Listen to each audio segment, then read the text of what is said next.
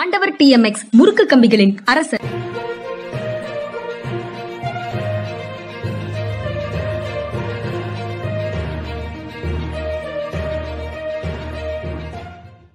வணக்கம் இது மனிதா மனிதா.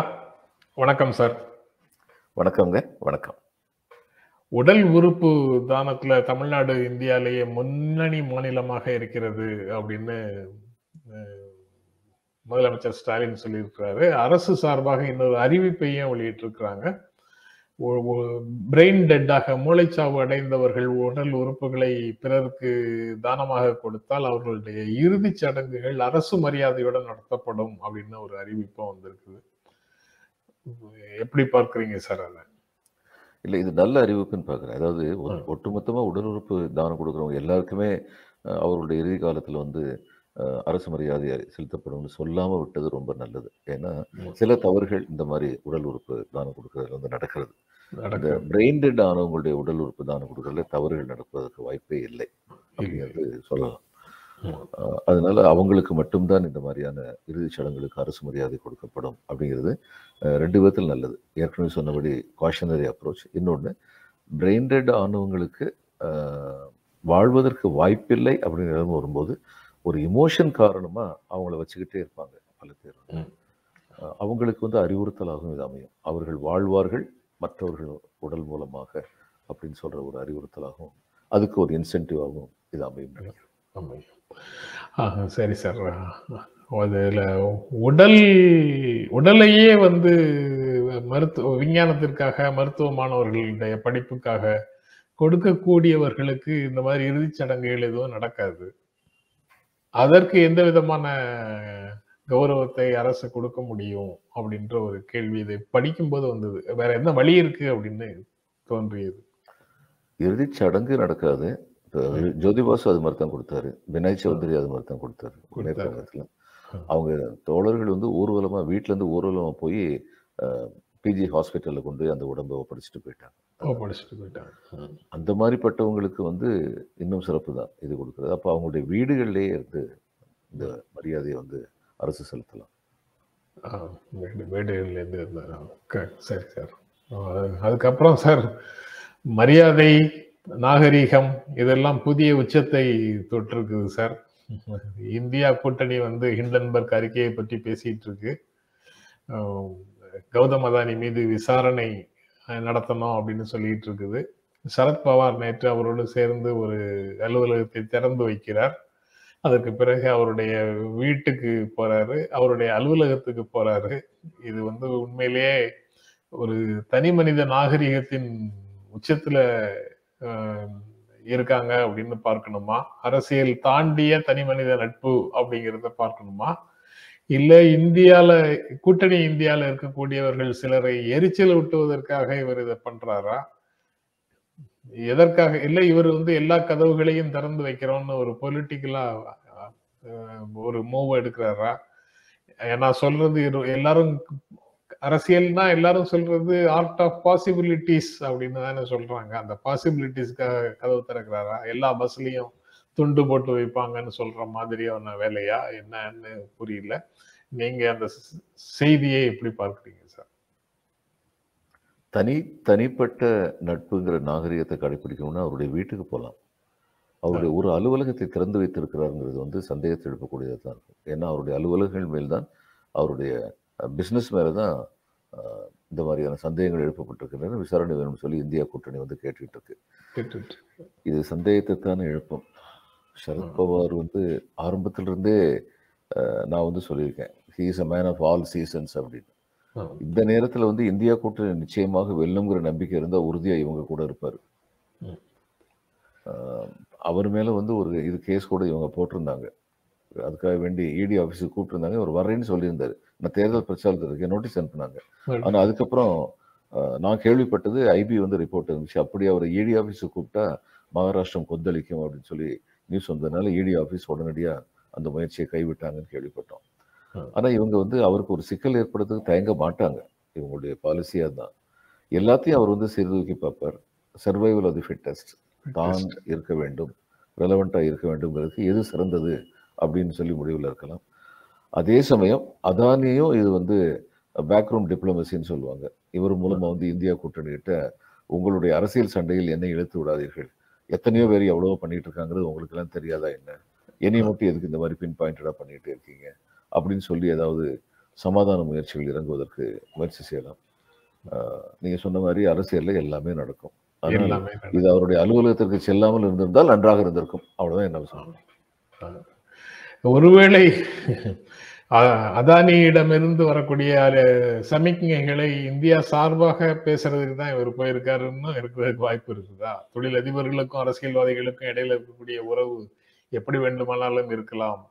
ஒரு குறிப்பிட்ட குழுமத்தை ஒரு- குறிப்பிட்ட கட்சியை முழுமையாக ஆதரிக்கக்கூடியவராக ஒருவர் இருக்கணும்னு அவசியம் இல்லை. பிசினஸ் வாய்ப்புகளுக்கு பாதுகாப்பானதாக எந்த அரசியல் கட்சி இருந்தாலும் அவங்களை சார்ந்து இருக்கிறது அப்படின்னு ஒரு நிலைக்குள்ள போகலாம்னு இருக்குமா? அதுக்கு அதுக்கான வாய்ப்பு இருக்கா? இருக்கலாம். ஒரேடியா ரூல் அவுட் பண்ண முடியாது. அப்படி இருக்கிறதுக்கும் வாய்ப்புகள் இருக்கு. பட் ஹிண்டன்பர்க் வந்து அறிக்கை உச்சமான விவாதத்துல இருக்கும்போதே செபியுடைய தீவிர விசாரணை எதுவும் தேவையில்லை அதானி குழுமத்தின் மேலன்னு சரத்பவார் அந்த மாதிரி ஏதோ ஒரு கருத்து தெரிவிச்சிருந்தார். அப்பவே. முரண்பட்ட கருத்து. அதாவது இந்தியா கூட்டணியில இருக்கக்கூடியவர்களுடைய கருத்துக்கு முரண்பட்ட கருத்தை வச்சிருந்தாரு. அது அது ஒரு இது சார் அதுக்கப்புறம் இந்தியா கூட்டணி தொடர்பாக நமக்கு நிறைய புரிதல்கள் இருக்கு. ஆனா அதனுடைய முன்னணி அமைப்புகள் வந்து அதே புரிதல்களோட செயல்படுதா அப்படிங்கிறது ஒரு பெரிய கேள்வியாக இருக்கு. டெல்லி பல்கலைக்கழகத்தில் நடந்த மாணவர் சங்க தேர்தல்கள்ல நான்கு முதன்மையான பொறுப்புகளுக்கு தேர்தல் நடந்தது. அந்த தேர்தலில் மூன்று இடங்களை பாரதிய ஜனதா கட்சியின் மாணவர் அமைப்பான ஏபிவிபி அகில பாரதிய வித்யார்த்தி பரிஷத் அவங்க ஜெயிச்சிருக்கிறாங்க. ஒரே ஒரு பத பதவியை மட்டும் National Students Union of India காங்கிரசினுடைய மாணவர் அமைப்பு பெற்றிருக்கிறது அப்படின்னு ஒரு செய்தி. என்ன பிரச்சனைன்னா அதுல மூன்றாவது இடத்துக்கு மார்க்சிஸ்ட் கம்யூனிஸ்ட் கட்சியினுடைய SFI Students Federation of India வருது. நான்காவது இடத்துக்கு சிபிஐ எம்எல் அதாவது பீகார்ல காங்கிரஸ் கூட்டணியோட ஆர்ஜேடி கூட்டணியோட நிதிஷ்குமார் கூட்டணியோட பீகார்ல இருக்கக்கூடிய CPI எம்எல்உடைய students wing all India students association நான்காவது இடத்துக்கு வருது.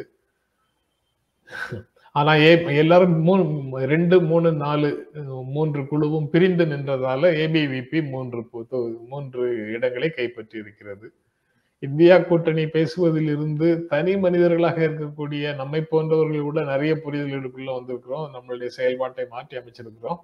ஆனா கட்சியினுடைய முன்னணி அமைப்புகள் வந்து அந்த மாதிரி எந்த பாடமும் கற்றுக்கொள்ளவில்லை அப்படின்னு ஒரு உணர்வு வருது. அந்த செய்தியை பார்க்கும்போது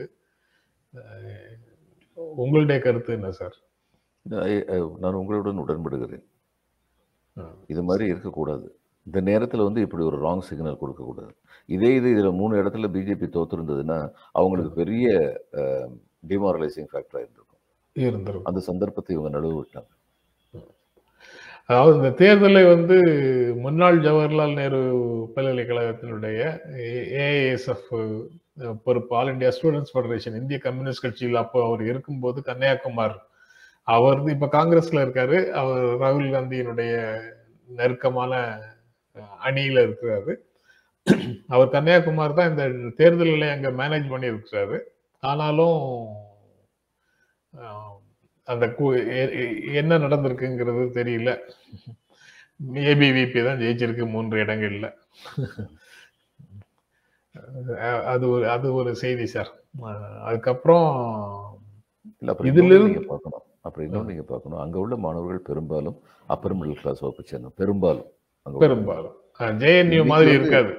ஆமா இன்னைக்கு அப்பர் மிடில் கிளாஸ் வந்து their family behind Modi still still correct class correct நீங்க சொல்றது நீங்க சொல்றது ரொம்ப வேலிடான point sir ஜேஎன்யூல SFI AISA AISO SF CPI CPM CPI ML இந்த ஸ்டூடெண்ட்ஸ் நீங்க பெரும்பான்மை இருக்காங்க. ஏபிவிபி பவர்ஃபுல்லா வருது. இன்னொரு வலிமையான அணின்னா அம்பேத்கர் அமைப்புகள் வலிமையாக இருக்குது. இங்க வந்து இதனுடைய ப்ரொஃபைல் வேற மாதிரி இருக்கு. ஆனா டெல்லி யூனிவர்சிட்டியில எப்பவுமே ஏபிவிபி வர்சஸ் என்எஸ்யூஐ காங்கிரஸுக்கும் பிஜேபிக்கும் தான் அங்க மெயின் பிரச்சனை இருக்கு. ஒருவேளை எதிர்காலத்துல இனிமே ஆம் ஆத்மி வேணா வரலாமே தவிர எஸ்எஃப்ஐயும் ஏஎஸ்சிஏவும் வரவே. முடியாது போல தெரியுது. பட் இங்க கியூட் எல்லாம் வந்ததுக்கு அப்புறம் நிலைமைகள் மாறாதா சார்? நுழைவுத் தேர்வு வந்ததுக்கு அப்புறம் அவங்க தான் வருவாங்களா? ஏபிவிபியும் என்எஸ்சிவியும் தான் வருவாங்க. எஸ்எஃப்ஐ ஏன்னா பாஸ். பண்ணா போதும்ல. பாஸ் பண்ணதுக்கு அப்புறம் ஃபர்ஸ்ட் ரேங்க் எடுக்க வேண்டியது இல்லைல்ல பாஸ் எடுக்க பண்ணதுக்கு அப்புறம் கேப்டேஷன் ஃபீ கொடுத்து ஜாயின் பண்ணிடலாம். யார் அதிக ஃபீஸ் கொடுக்கறதுக்கு வாய்ப்பு உள்ளவங்களோ அவங்க ஜாயின் பண்ணிடலாமே. இதான் நடக்குது இப்போ. தேவையான இடங்களுக்கு தேவையான இடங்களை விட குறைவான இடங்கள் குறைவான விண்ணப்பங்கள் வந்திருந்ததுன்னா நீங்க பாஸே பண்ணல ஜீரோ மார்க் எடுத்தாலும் சேர்த்துக்கலாம்னு நம்ம தேர்வு நுழைவுத் தேர்வுல நடத்துவோம்ல சார் நடத்துறாங்கல்ல இப்போ. அதான் நடத்துறாங்க. மெரிட்டுக்கு ஆமா. மெரிட்டுக்காக நீட்டை கொண்டு வந்தேன்னு சொல்றவங்க பே வாய் பேசாம பேசாம இருக்காங்கல்ல. பேசாம இருக்கிறாங்க. இந்த சுப்ரீம் கோர்ட்ல வழக்குல வந்து இதெல்லாம் கூறப்பட வேண்டும். எந்த நோக்கத்துக்காக நீட்டு கொண்டு வந்தாங்கன்னு சொன்னாங்களோ அந்த நோக்கத்தை பத்தி இவங்களே கவலைப்படல. இவங்களால நடத்த முடியல. அப்ப ஜீரோ மார்க் வாங்குறவங்களை சேர்த்துக்கிறேன்னு இவங்க சொன்னா நாங்க எங்களுடைய தமிழ்நாடு மருத்துவக் கல்லூரியில வந்து நாங்க முப்பது மார்க் வாங்குறவங்கள சேர்த்துக்கிட கூடாதா. சரி முப்பது மார்க் இல்லை. இங்க வாங்குறவங்க அதோட அதிகமான மார்க் வாங்க அதிகமான மார்க் தான் வாங்குறாங்க. ஆமா. அப்புறம் நேற்று இந்தியாவுக்காக குரல் வாய்ஸ் ஃபார் இந்தியா அப்படின்னு ஸ்டாலின் வந்து முதலமைச்சர் ஸ்டாலின் வந்து ஒரு ஆடியோ வெளியிட்டிருந்தார் சார் பாட்காஸ்ட். அதுல ரெண்டாயிரத்தி இருபத்தி நாலாம் ஆண்டு தேர்தலில் பாஜகவை ஒட்டுமொத்தமாக வீழ்த்துவோம் வீழ்த்த வேண்டும். மக்கள் அனைவரும் ஒரே குரலாக அதற்காக முழங்க வேண்டும். இந்த செய்திகளை மக- அனைத்து மக்களிடத்திலையும் கொண்டு சேர்க்கக்கூடிய வேலைகளை செய்ய வேண்டும்னு ஒரு கோ- கோரிக்கையையும் முன் வச்சிருக்கிறாரு. ரெண்டாயிரத்தி பதினாலுல ரெண்டாயிரத்தி பத்தொன்பதுல குஜராத் மாடல் வளர்ச்சி நாயகன் அப்படின்னு எல்லாம் நரேந்திர மோடியை முன்னிறுத்தியது கண்டு நாட்டு மக்கள் ஏமாந்து போனோம். இனி ரெண்டாயிரத்தி இருபத்தி நாலுல அந்த மாதிரி ஏமாறக்கூடாது அப்படிங்கிறத சுட்டி காட்டியிருக்கிறாரு ஒன்பது நிமிடம் அதுதான் அந்த பேச்சு இருக்கு.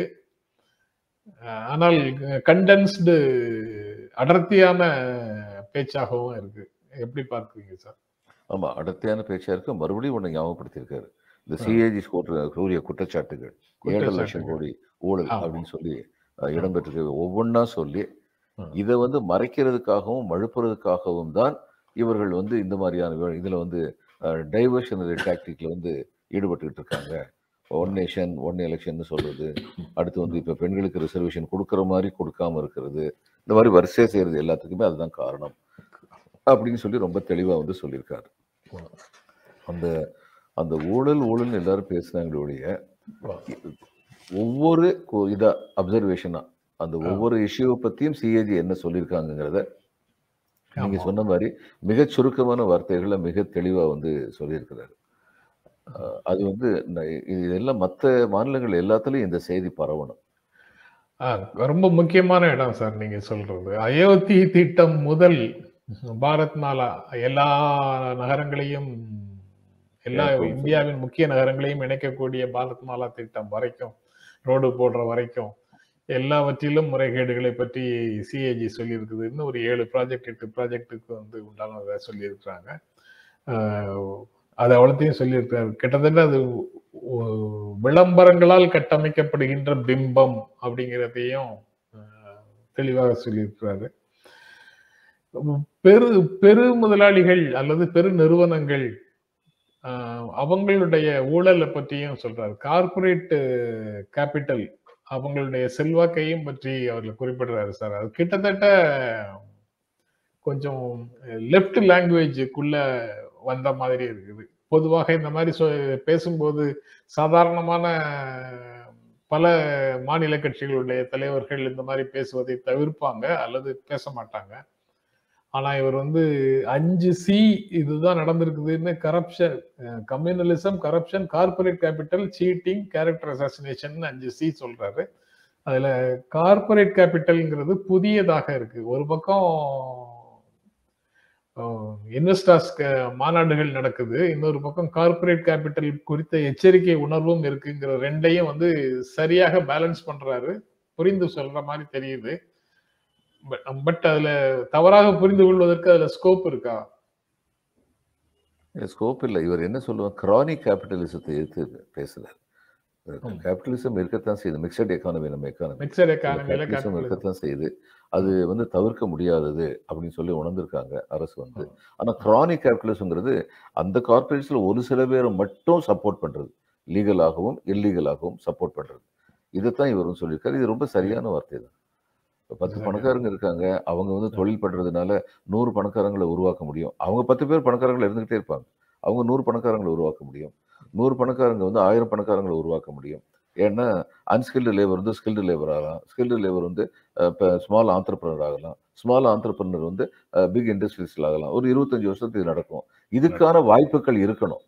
ஆனா இன்னைக்கு நடக்கிறது என்னன்னா ரெண்டு மூணு பேர் மட்டும் என்கரேஜ் பண்ணி மற்ற எல்லாரையுமே நசுக்கிற வேலை நடந்துகிட்டு இருக்கு. அதைத்தான் அவர் ரொம்ப சரியா சொல்லியிருக்காரு. அது தவிர இந்த உதான் திட்டம் அப்படின்னு பெரிய பீடிகையோட ரொம்ப பெரிய ஆரவாரத்தோட தொடங்கினாங்க. தொண்ணூத் அப்படி தொடங்கின அதாவது ஏழைகளும் விமானத்தில் போகலாம் அப்படிங்கிறதுக்காக அப்படின்னு அந்த திட்டம் வந்தது. ஆனா தொண்ணூத்தி மூணு சதவீத தடங்கள்ல விமானங்கள் இயக்கப்படவே இல்லை. தமிழ்நாட்டில் சேலம் தஞ்சாவூர் ராமநாதபுரம் வேலூர் நகரங்களுக்கு இந்த உதான் திட்டத்தில் விமான சேவை அறிமுகப்படுத்துவதாக முதல்ல திட்டம் இருந்தது.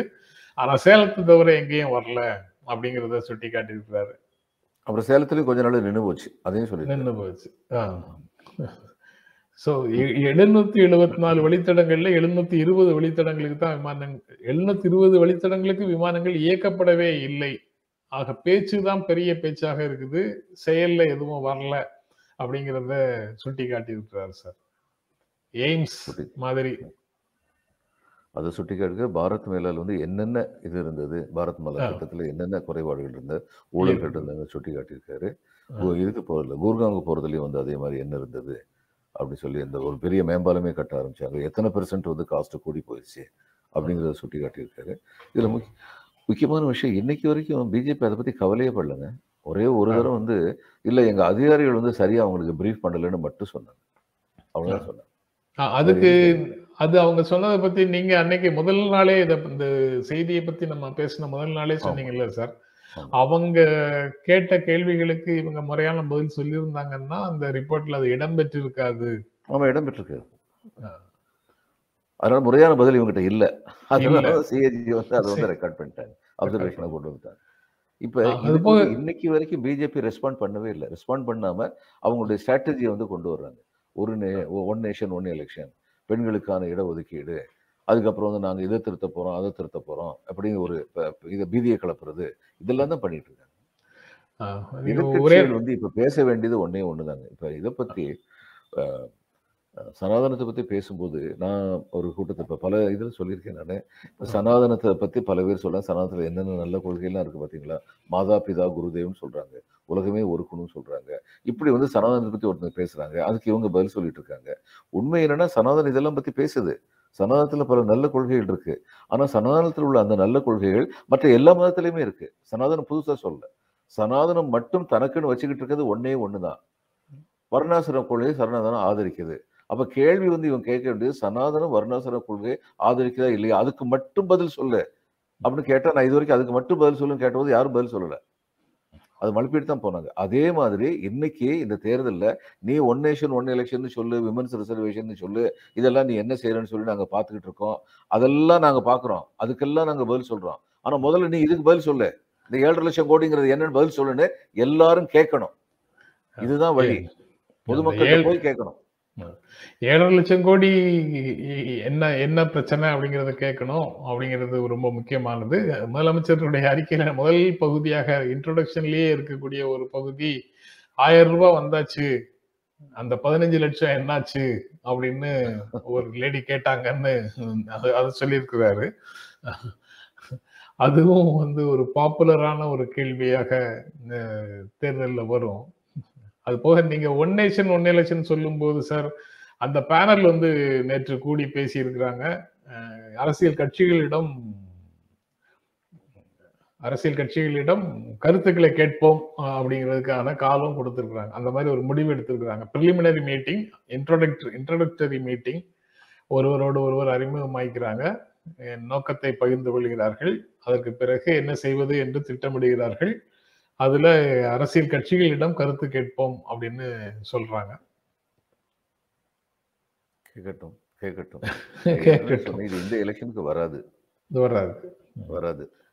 இவங்க இந்த எலெக்ஷனுக்கு அப்புறம் ஒரு பீதியை கிளப்புறதுக்காக வேண்டி இதை துவக்கி வச்சிருக்காங்க. இதை பத்தி ஒரு பேச்சு வரும். இதுல ரொம்ப ஹாட் டிஸ்கஷன் வரும். இப்போ டிஎம்கே வந்து என்ன சொல்லுவாங்க? அப்ப எங்களுடைய ஐந்து ஆண்டு கால ஆயுளை நீங்கள் குறைக்கிறீர்களான்னு கேட்பாங்க. திரிணாமுல் கேட்பாங்க. இப்படி கேட்டு இதுல இருந்து பிரச்சனை வந்து டைவர்ட் ஆயிரும். நம்ம ஏழரை கோடி லட்சம் ஊழல் அடங்கி அமுங்கி போயிடும் அப்படின்னு சொல்லுவீங்க அது தவிர இந்த ஒன் நேஷன் ஒன் எலெக்ஷன் ஒரே நாடு ஒரே தேர்தல் நடத்தினா ஆபத்து பெரிய ஆபத்து. இது சட்டப்பேரவைகளுடைய உரிமைகளை பறிக்கும் செயல் அப்படின்னு பிரகாஷ் காரத் சொல்லியிருக்கிறாரு. அவர் திருநெல்வேலியில் நேற்று கூட்டத்தில் பேசும்போது குறிப்பிட்டிருக்கிறாரு. தமிழ்நாட்டில் திராவிட முன்னேற்ற கழகம் எப்படி ஒரு அரசியல் அணியை கட்டியதோ அதுதான் முன்மாதிரி இந்தியா கூட்டணிக்கே. இதை போன்ற ஒரு அணியை நாம் இந்திய அளவுல கட்டணும். இந்தியா கூட்டணிக்கான முன்மாதிரியாக இந்த கூட்டணி தான் இருக்குது இருந்திருக்கு அப்படின்னு பிரகாஷ் காரத் வந்து சொல்றாரு சார். ஆமா. இது ரெண்டாயிரத்தி பத்தொன்பதுலயே நம்ம சொன்னோம். சொன்னோம் ஆமா. அதாவது இது வந்து ஒரு ரெயின்போ கோயலிஷன். வெஸ்ட் பெங்கால்ல இருந்தது வந்து single colour coalition. Single colour. இது வந்து மல்டிபிள் கலர். கரெக்ட் இது மல்டிபிள் கலர். இந்தியா அளவுல மல்டிபிள் கலர் தான் தேவையா இருக்கு. தமிழ்நாடு அளவுல மல்டிபிள் கலர் தான் தேவையா இருக்கு. தேவையா? அதனால அதை வந்து ரொம்ப அழகா வந்து ஒரு ரெயின்போ கோயலிஷனா இவர் வந்து உருவாக்குனார். முதல்வர் ஸ்டாலின் வந்து. அதே மாதிரி இந்திய அளவுல உருவாக்கணும். உருவாக்கணும்.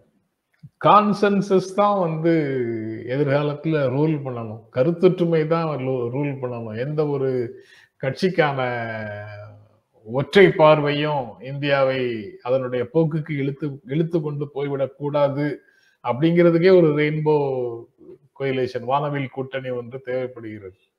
வானவில் கூட்டணியில பல கருத்துக்கள் முட்டி மோதி அதிலிருந்து ஒன்று கருத்தொற்றுமையோடு வெளியில வந்து அதன் முடிவுகள் செயல்படுத்தப்பட்டால் தீவிரமான பாதிப்புகள் இருக்காது. ஒன்றை ஒன்று அதுக்குள்ளேயே விவாதங்களின் போதே பேலன்ஸ் ஆயிடும் அப்படிங்கிற பார்வை சரிதானா சார்? சரிதான். நான் சொல்லியிருக்கேனுங்க. இந்தியாவில் இறுதியா வந்து கூட்டாட்சிங்கிறது எப்போ வரும்னா இந்த லெஃப்ட் ஆஃப் சென்டர் உள்ள மாநில கட்சிகள் ரைட் ஆஃப் சென்டர் உள்ள மாநில கட்சிகள் இது மாதிரி மாநில கட்சிகள் வந்து அந்த மாநில கட்சிகள் தங்களோட ஒத்த கருத்துள்ள மற்ற மாநில கட்சிகளோட ஃபெடரேஷன் உருவாக்கி எலெக்ஷனை வந்து தேர்கொள்ளணும். அப்படி நேர்கொள்ளும் பொழுதுதான் மாநில உரிமைகளும் பாதுகாக்கப்படும் ஒன்றிய அரசும் நிரந்தர சாலிடா இருக்கும். அது ஒரு காலத்துல நடக்கும். இந்த ஹை கமாண்ட்னு வருது பாருங்க.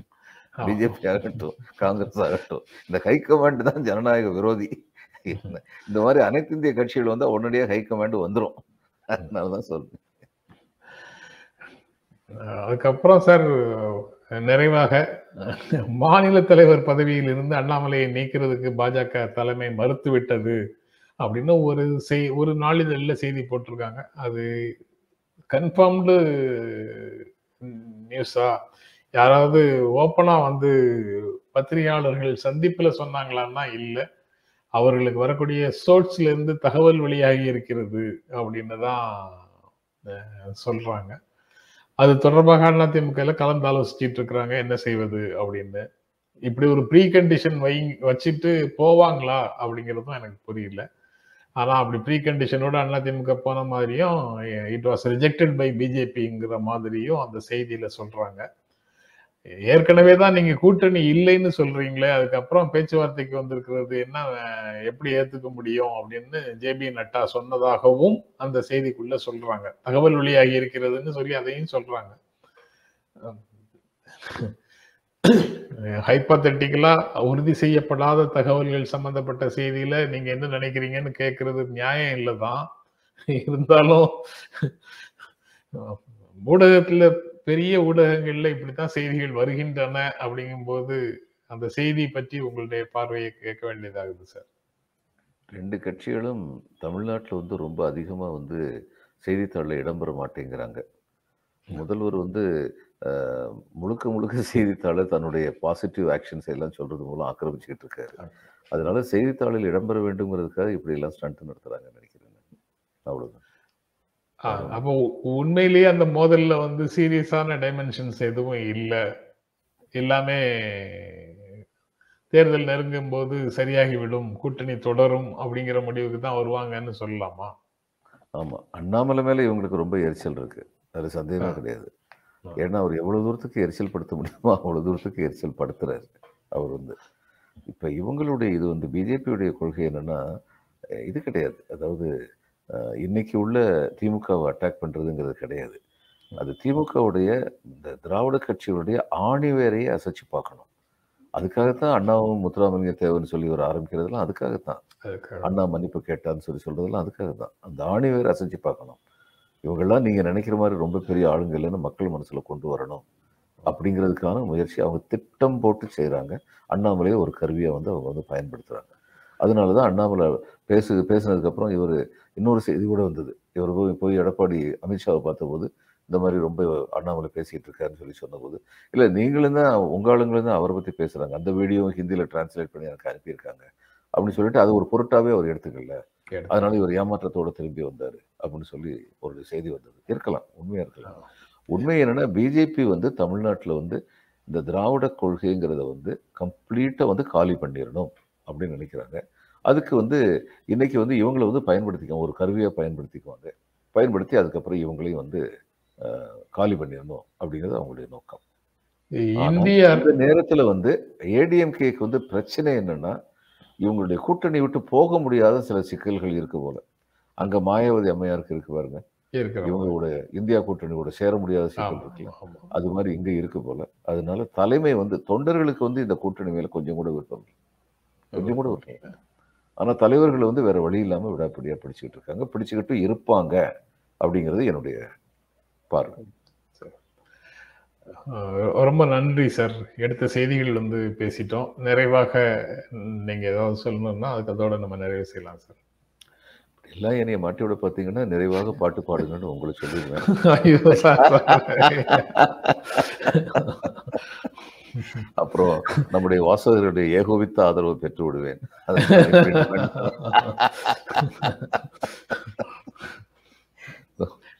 ரொம்ப சீரியஸான பொலிட்டிக்கல் கிளைமேட் இருக்கு சார் அதனால பாட்டு பாட சொல்லி நாங்க கேட்க மாட்டோம்னு ஒரு நண்பர் கமெண்ட் வந்து சொல்லி இருக்காரு நேத்து நீங்க சொன்னதுக்கு ரியாக்ஷனாக அப்படியா?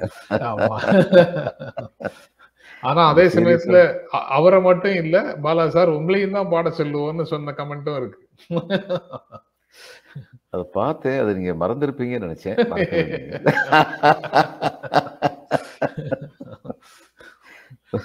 இன்னைக்கு பாடுறத சி எஸ் ஜெயராமனுடைய பாட்டை தான் பாடணும். நெஞ்சு பொறுக்குதில்லை அந்த பாட்டை தான் பாடணும்.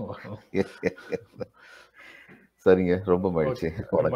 வணக்கம் சார். வணக்கம் சார். நண்பர்களே உங்களுக்கும் எங்கள் அன்பும் நன்றியும். மீண்டும் சந்திப்போம். நன்றி. வணக்கம்.